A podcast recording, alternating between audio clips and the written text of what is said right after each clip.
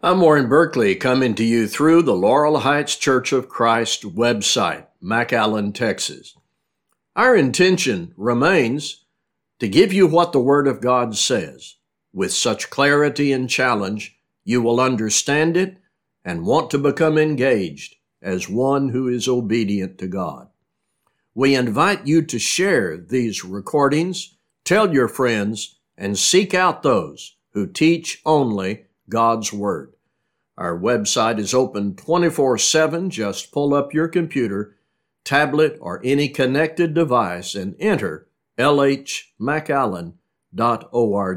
We are also live on Facebook every Sunday at 10:30 and 5 o'clock.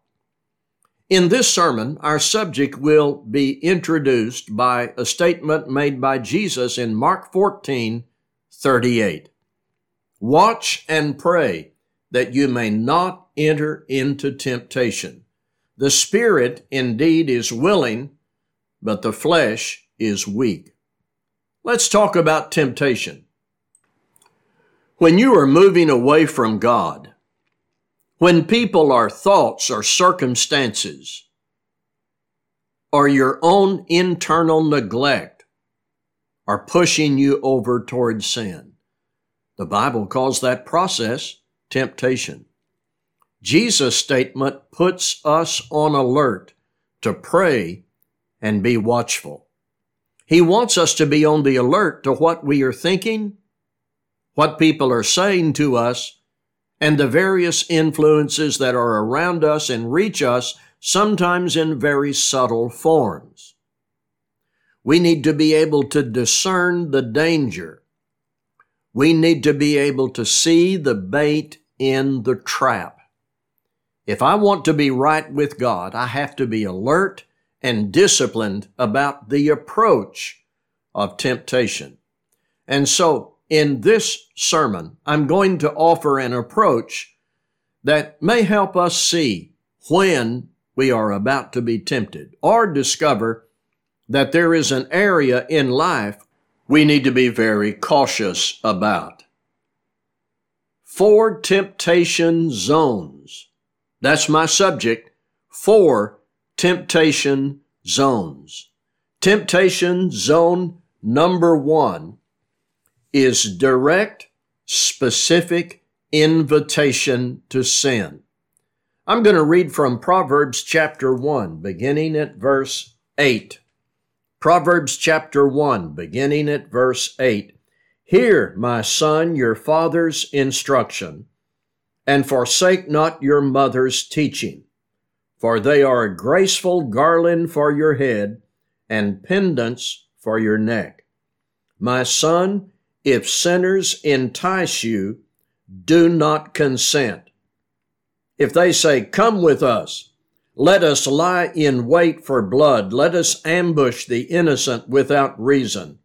Like Sheol, let us swallow them alive and whole, like those who go down to the pit.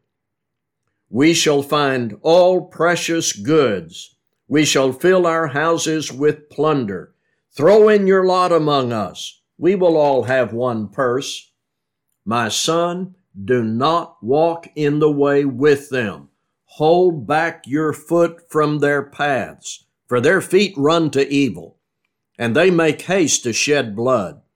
For in vain is a net spread in the sight of any bird, but these men lie in wait for their own blood. They set an ambush for their own lives. Such are the ways of everyone who is greedy for unjust gain. It takes away the life of its possessor.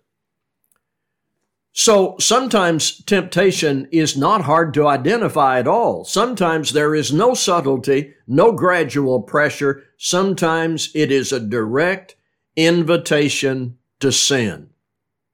And that's the case in this description in Proverbs chapter 1. A father wants his son to know that there will be times when people will just come out and say it. Let's go do something wrong and the enticers will accompany the invitation with all sorts of promises. We shall find precious goods.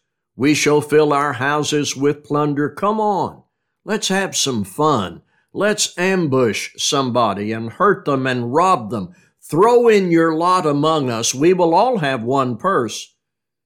The father says to his son, When you hear that kind of talk, excuse yourself from those companions and be very clear. Do not consent. See, sometimes the zone of temptation is bold. It's a direct invitation to sin. Not always.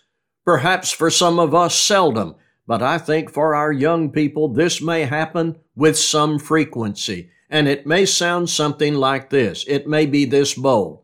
Let's get drunk. And like the enticement in Proverbs 1, the invitation is always accompanied by promises that are empty in terms of real benefit.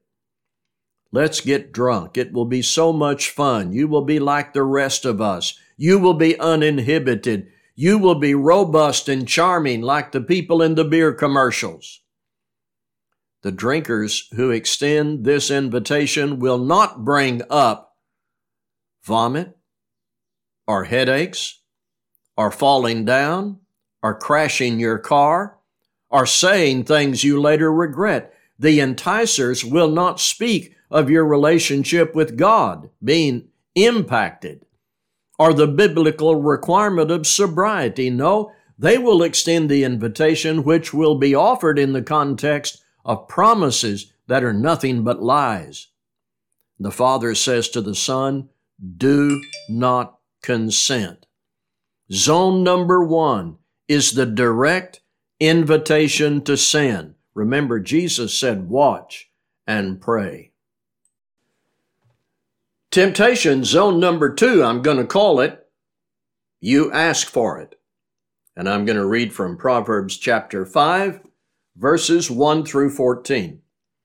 My son, be attentive to my wisdom, incline your ear to my understanding, that you may keep discretion, and your lips may guard knowledge.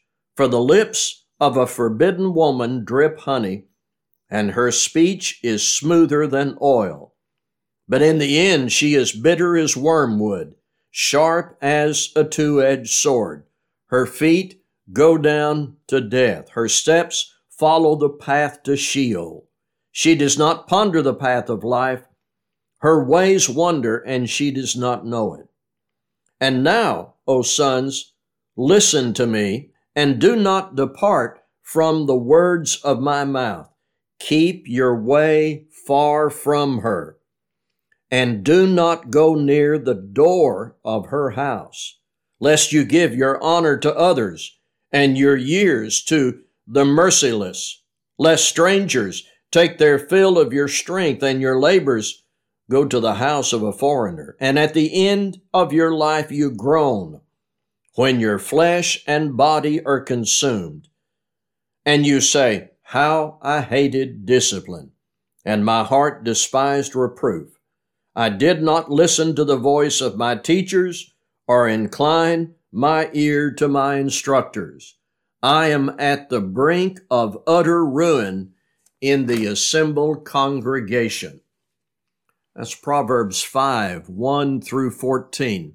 When I was in the military, at every base, posted in conspicuous places and announced by our superiors, a list of establishments, or in some cases entire areas of a civilian community off limits.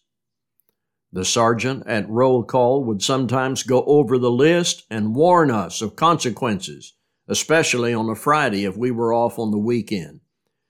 In Louisville, Kentucky, a whole section of the downtown area at the end of 4th Street was off limits to military personnel stationed at Fort Knox. And the MPs would be on patrol there. And if a soldier crossed the line into the forbidden area and an MP saw him, automatic pickup, back to the base, written up and disciplined. But do you know what happens sometimes? In fact, many times? A soldier without moral discipline and without regard to the rules would get that off limits list and make the rounds in that area on purpose. He knew what was offered in those places. And the off limits list was like his to do list. Those guys always wound up in trouble because they sought out trouble. They desired the risk, the lust of the flesh. They were proud of their licentiousness and moral abandon. The father in Proverbs is giving his son the off limits list to protect him against trouble and heartache and sin. You know, sometimes we just walk right into temptation. We discover where it is and we go there. We ask for it. We want the experience. Even if we know or anticipate there may be some risk or regret, we just ask for it, walk into it, always away from God. Psalms chapter 1 says, Walk not in the counsel of the ungodly, nor stand in the way with sinners, nor sit in the seat of scoffers. Jesus tells us to watch and pray. Temptation zone number three companionship that corrupts. You've heard this before. Do not be deceived. Bad company ruins good morals. 1 Corinthians 15:33. It is understood you cannot live in a cave. You cannot go to work and have only Christian co-workers. You cannot live in a neighborhood of all Christians. And you cannot force all your relatives to be baptized and live right. Paul understood that. I know he did because he wrote back in 1 Corinthians 5 that you cannot go out of the world. But here's a valid question for every Christian. Who are you going to be close to? Who do you admire? Who will you spend a lot of time with? Who helps you go to heaven? Reality is some people you cannot really get close to because of their hostility to your Father. Some people will not help you go to heaven. Some people will, in subtle ways, engineer compromises that will take you away from God now and forever. Jesus said, Watch and pray. Paul states a fact to be reckoned with bad company ruins good morals. Temptation zone number four gradual neglect. Hebrews 2 1 to 4. Therefore, we must pay much closer attention to what we have heard, lest we drift away from it. For since the message declared by angels proved to be reliable, and every transgression or disobedience received a just retribution, how shall we escape if we neglect such a great salvation? It was declared at first by the Lord, and it was attested to us by those who heard, while God also bore witness by signs and wonders and various miracles and by gifts of the Holy Spirit distributed according to his will. So you may never experience a direct invitation to sin, as I described before. Come on, let's get drunk. Nobody at this stage in my life asked me to visit a nightclub or get drunk. You may never venture into a restricted zone or have bad companions.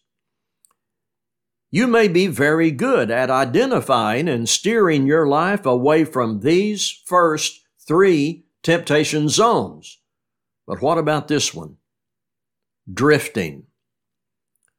Neglecting the development of your faith gradually over a long period of time. Just not being as zealous and attentive as you once were as a disciple of Christ. And it happens very slowly. Not praying, no Bible reading, backing away from full participation in the local church, a few compromises along the way, one day you realize being a Christian just doesn't mean that much to you anymore. What a sad day. To have the most valuable gift you can have from God, salvation, and then slowly drift away from Him, perhaps to wake up in torment. Jesus said, Watch and pray. If you think you are drifting, the way out of that zone is confession and urgent recommitment to spiritual growth.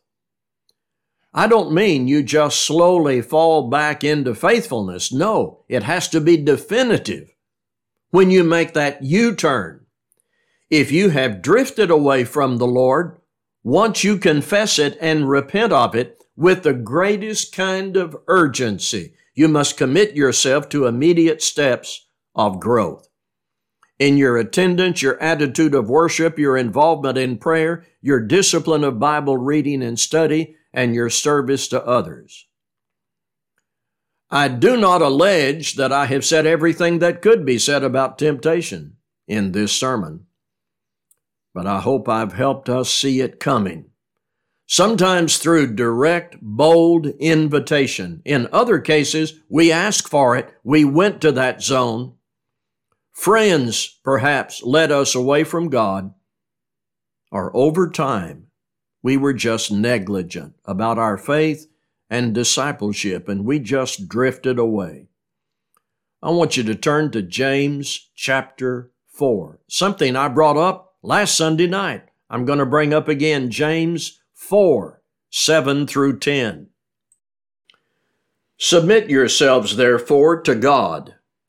Resist the devil, and he will flee from you. Draw near to God, and he will draw near to you. Cleanse your hands, you sinners and purify your hearts, you double minded. Be wretched and mourn and weep.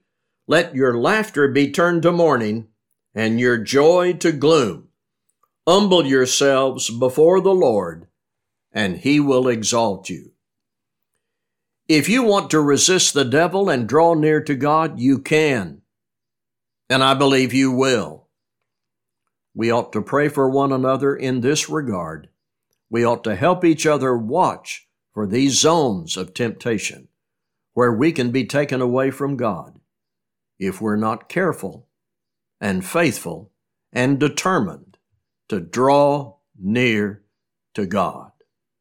Thank you for listening.